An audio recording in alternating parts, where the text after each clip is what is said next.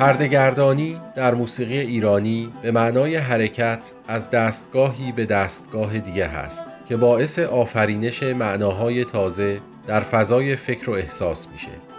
از دوران باستان و در طول تاریخ ما پردگردان ها با نمایش ها و نقم پردازی های گوناگون همواره خالق و انتقال دهنده اندیشه، فرهنگ و هنر و به عبارت دیگه زیست جهان ایرانی بودند. من نیما جنگوک پژوهشگر جامعه شناسی موسیقی از اتاوای کانادا سعی می کنم از راه های تازه‌ای صحبت کنم که اندیشه، علوم اجتماعی و موسیقی رو به هم پیوند می‌زنند و امیدوارم در این مسیر از طریق پادکست پردگردانی همراه هم باشید.